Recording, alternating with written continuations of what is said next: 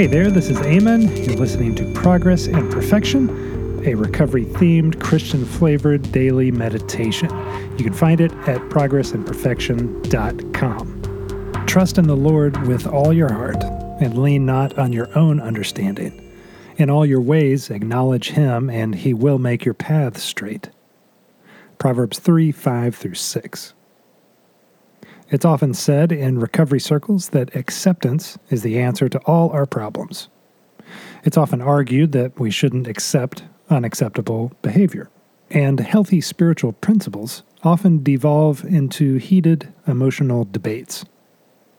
I wish I knew the full extent of why God allowed me to walk the path that my life has taken.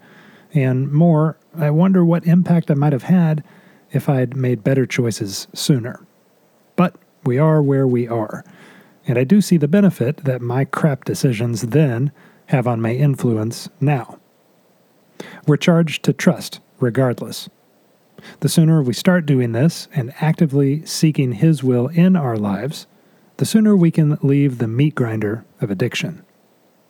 Now, in sobriety, let's not keep trying to lean on our own understanding. Analysis is good as far as it'll go, but what happens when we run out of answers?